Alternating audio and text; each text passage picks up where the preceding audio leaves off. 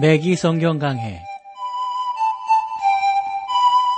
Thru the Bible 제공으로 창세기부터 요한계시록까지 강해한 맥기 목사님의 강해 설교를 보내드리는 맥기 성경 강해 오늘도 목동제일교회 김성근 목사님께서 말씀을 전해주시겠습니다.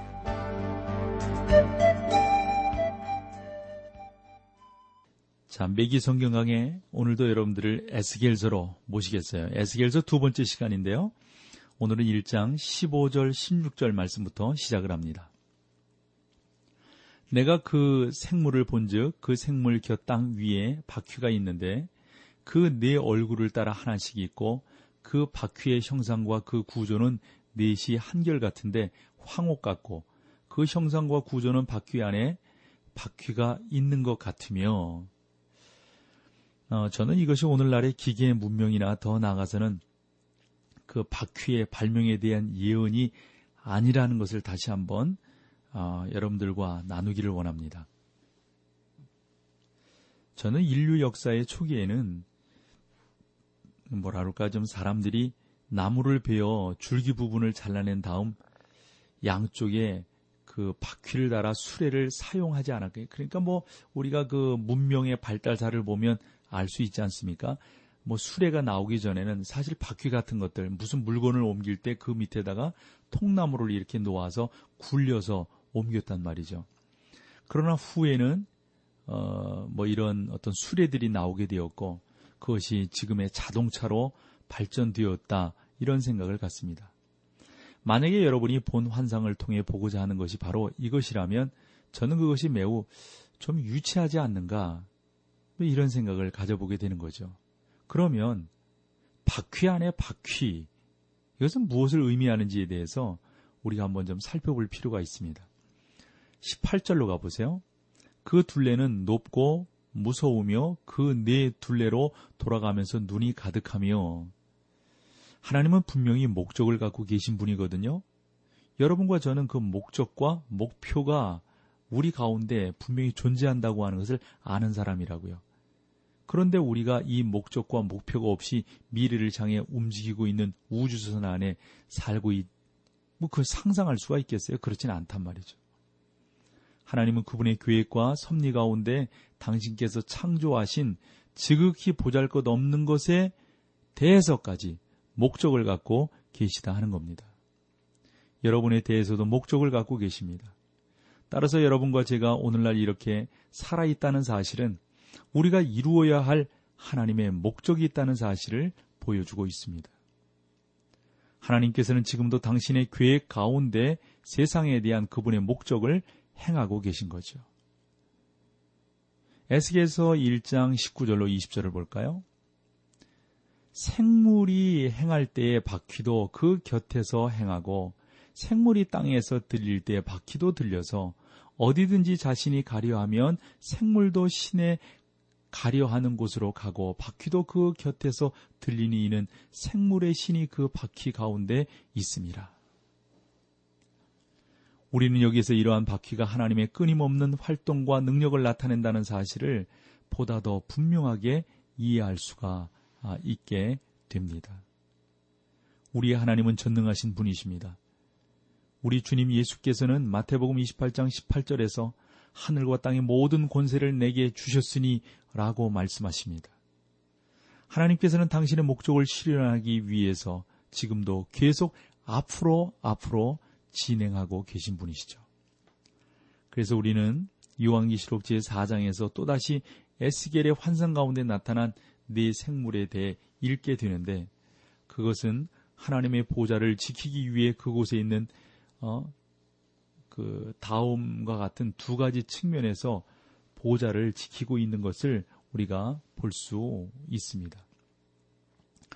무엇보다도 그것은 사람이 죄 가운데 있는 상태에서 하나님의 면전에 오는 것이 허락되지 않았다라고 하는 것입니다. 두 번째는 인간이 걸어가야 할 길을 제시함으로 보호자를 가리킨다라고 볼 수가 있습니다. 그러나 저는 에스겔의 에스겔이 대단히 위대한 어떤 것을 보았다라고 생각을 하는데요. 그는 하늘 위에서 공간을 떠다니는 흙으로 만들어진 작은 세상의 자비를 베풀고 있는 그룹들을 보았던 것입니다. 인간에 대한 열등한 세계의 표피에 난 반점에 불과할 뿐 세상에는 전혀 무가치한 존재라고 말하는 사람이 있습니다. 사람이 그런 존재는 아니죠. 그러나 하나님께서는 이 세상을 그리스도께서 인간의 죄를 위해 돌아가신 속죄소로 만들으셨고 오늘날도 그 위에서 예수 그리스도를 통해 당신께 나아오는 죄인들을 영접하시고자 기다리고 계신다는 사실을 우리가 알게 되는 겁니다. 26절로 27절을 볼까요? 그 머리 위에 있는 궁창 위에 보좌의 형상이 있는데 그 모양이 남보석 같고 그 보좌의 형상 위에 한 형상이 있어 사람의 모양 같더라. 내가 본즉 그 허리 이상의 모양은 단쇠 같아서 그 속과 주위가 불같고 그 허리 이하의 모양도 불같아서 사면으로 광채가 나며 우리는 여기에서 다이아몬드처럼 빛나고 무지개 색깔처럼 온통 사파이어로 장식된 보좌, 그러니까 감청색을 띤 황갈색의 보좌를 지금 26절, 27절을 통해서 보고 있는데요. 만약에 이 보좌를 우리가 눈으로 본다면 아마 엄청나게 눈이 부셔서 제대로 보지 못할 겁니다. 그런데 그 보좌는 발진을 준비하고 있는 미사일처럼 에너지로 가득 차 있다는 겁니다. 그것은 병거처럼 움직임입니다. 그것은 땅에서 떠나는 것이 아니라 땅으로 가까이 오고 있습니다.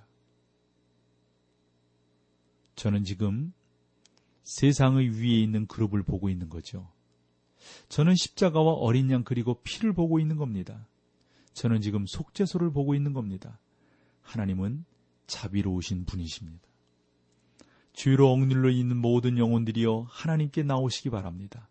하나님께는 자비가 넘쳐나고 있습니다. 라는 시 구절과 같은 내용을 우리가 26절, 27절에서 보고 있습니다.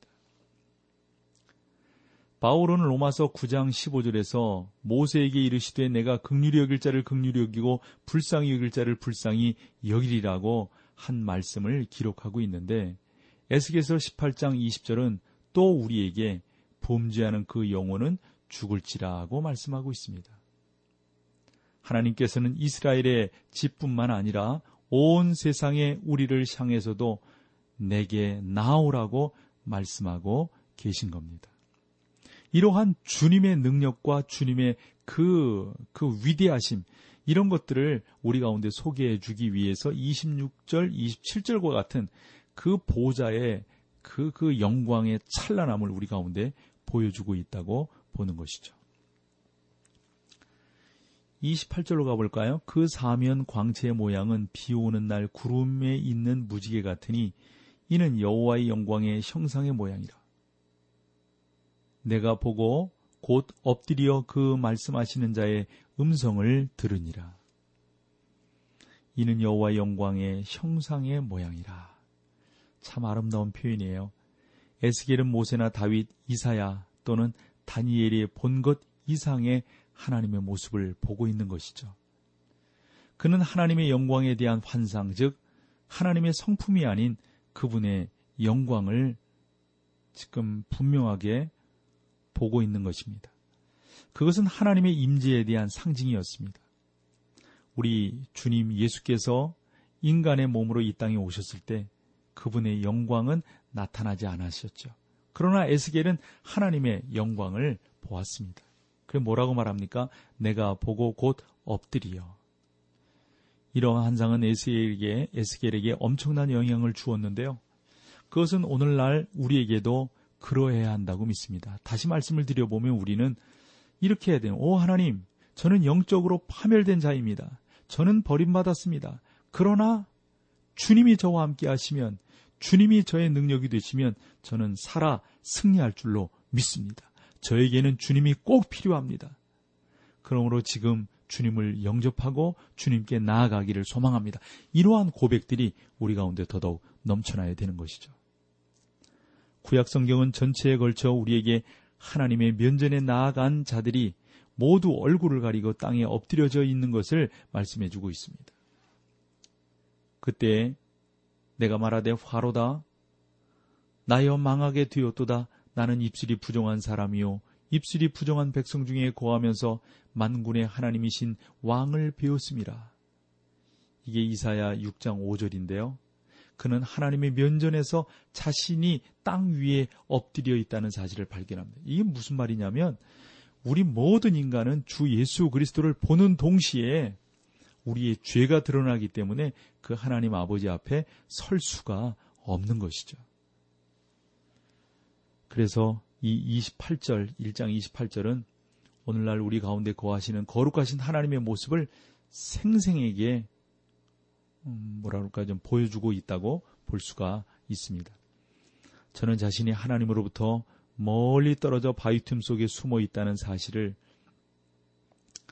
뭐라 그럴까요? 좀 또 이것도 한편으로 보면 감사할 수 있죠. 왜냐하면 하나님 바로 직전에서 뵈면은 우리가 죽을 수밖에 없으니까요. 우리는 장차 우리의 구원자 되시는 주님의 얼굴을 직접 보게 될 것입니다. 저는 그분께서 그때 어떠한 모습으로 보일지 좀 상상해 보게 됩니다. 우리가 그런 날들을 고대하면서 주님을 바라볼 수 있기를 원합니다. 자, 여기서 우리 찬양 함께 하시고 계속 2장으로 여러분들을 찾아뵙겠습니다.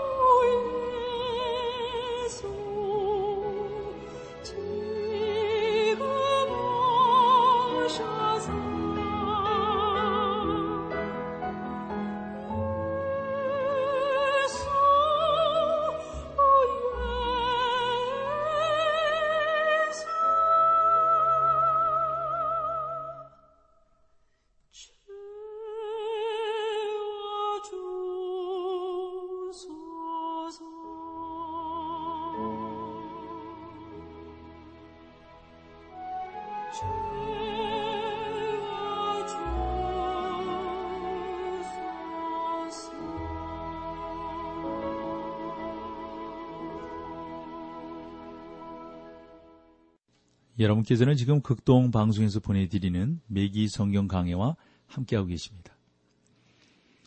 2장으로 가보면 예언자의 소명과 직분에 대한 능력을 부여해 주시는 것을 우리 2장에서 볼 수가 있는데 먼저 1, 2장 1절을 볼게요. 그가 내게 이르시되 인자야 일어서라 내가 내게 말하리라 하시며 예스겔은 환상을 본 후 아마 일어나지 못한 채 계속 엎드려 있지 않았나 싶어요. 그때 하나님께로부터 소명과 그에 대한 사명을 받고 하나님께서 부, 그를 부르신 직분을 위한 능력을 받게 되는 거죠. 그런데 여기 보면 인자 하나님께서는 에스겔을 인자 즉 사람의 아들이라고 부르고 계신단 말이에요. 이러한 명칭이 에스겔서에만 정확히 100번이 언급되어 있는데 우리는 다니엘을 향해서도 인자라고 부른 것을 발견하게 되지 않습니까? 그래서 구약에는 이 두 사람에게만 이러한 칭호가 사용되었단 말이에요. 이것은 또 우리 주님 예수께서 당신에 대해 사용하신 명칭이기도 하시다고요. 그래서 이 왜 에스겔에게 다니엘에게 특별히 우리가 에스겔서를 보고 있으니까 에스겔에게 인자라고 당신을 사용하는 명칭을 쓰셨는가 하는 겁니다. 예수께서는 신약에서 당신에 대해 이 명칭을 여든 여섯 번 사용을 하셨는데 이것은 예수님의 배척과 구려 그리고 그분의 승귀를 나타내는 아주 중요한 표현이었단 말이죠. 인자, 사람의 아들이라는 말 말입니다. 에스겔은 분명히 엄청난 환란을 통과했습니다. 만약에 누군가가 제게 다니엘이나 에레미야 또는 에스겔이 당한 상황 가운데 가장 피하고 싶은 것이 어떤 것이냐라고 묻는다면 저는 다니엘, 에레미야보다도 에스겔이 당한 상황을 저는 가장 피하고 싶습니다. 라고 대답할 정도로 에스겔의 이 환란은 엄청난 것이었다고요. 다니엘은 분명히 바벨론 궁전에서 매우 위험한 상황에 처해 있었던 것은 사실입니다. 또한 사자굴 앞에서 얼마나 어려움을 당했습니까? 여러분들이 상상해 보십시오. 만약에 하나님의 섭리가 없었다면 다니엘은 틀림없이 사자들의 밥이 되었을 겁니다. 그러나 저는 바벨론 왕궁에서 적어도 호사스러운 침실을 제공받는 다니엘은 에스겔보다 훨씬 낫다라고 생각하는 거죠. 에레미야도 마찬가지입니다. 에레미야 역시 자신의 백성이 포로로 추방될 때까지 활발하게 활동하는 동안 거의 죽음에 이르는 위험에 처하기도 했습니다. 이때 그러한 활동으로부터 거의 벗어나 있었던 거죠. 그러나 에스겔은 매우 어렵고 힘든 사명을 행하도록 보냄을 받았습니다. 그에게는 하나님을 떠난 백성들에게 말씀을 선포해야 하는 사명이 주어졌습니다. 에스겔은 자기들이 하나님의 백성이라고 생각했지만 실상은 하나님을 반역하고 있는 백성에게 보냄을 받았던 겁니다. 그러니 여러분 이 에스겔이 당한 상황이 훨씬 더 어렵죠.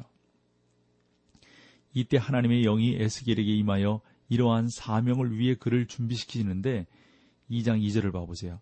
말씀하실 때에 그 신이 내게 임하사 나를 일으켜 세우시기로 내가 그 말씀하시는 자의 소리를 들으니 하나님의 영은 에스겔에게 하나님께서 행하시도록 맡기신 사명을 감당할 수 있는 능력을 주시게 되는 겁니다. 저는 하나님께서 우리에게 어떠한 일을 행하도록 부르실 때는 그 일을 행할 수 있는 능력 또한 반드시 주신다라고 믿습니다. 목사로 부르셨다면 목사로 일할 수 있는 능력을 반드시 주실 것이라고 믿는 것이죠. 솔직히 말하면 하나님의 일은 하나님의 권능을 통해서만 할 수 있는 것 아니겠어요? 그러므로 하나님께서 여러분들을 어떠한 일을 행하도록 부르셨다면 분명히 하나님께서는 여러분들에게 그 일을 감당하실 수 있는 능력을 주실 줄로 믿습니다. 여러분이 취해야 할 가장 좋은 자세는 하나님께서 여러분들에게 맡기신 일을 여러분 자신의 능력으로 할 수 없다는 사실을 인정하는 것이에요. 모세는 자기가 백성을 구원할 수 없다는 것을 40년 동안의 광야 생활을 통해서 깨달았거든요. 그때 하나님께서 모세에게 너를 통해 내가 그것을 행하리라 라고 말씀하고 계셨던 겁니다. 하나님께서는 모세로 자기 백성을 구원하도록 부르셨습니다. 그러나 모세가 그 일을 할 수 있었던 것은 그의 능력이 아니라 그에게 하나님의 능력이 임할 때에만, 임했을 때에만 가능했다고 하는 사실이죠.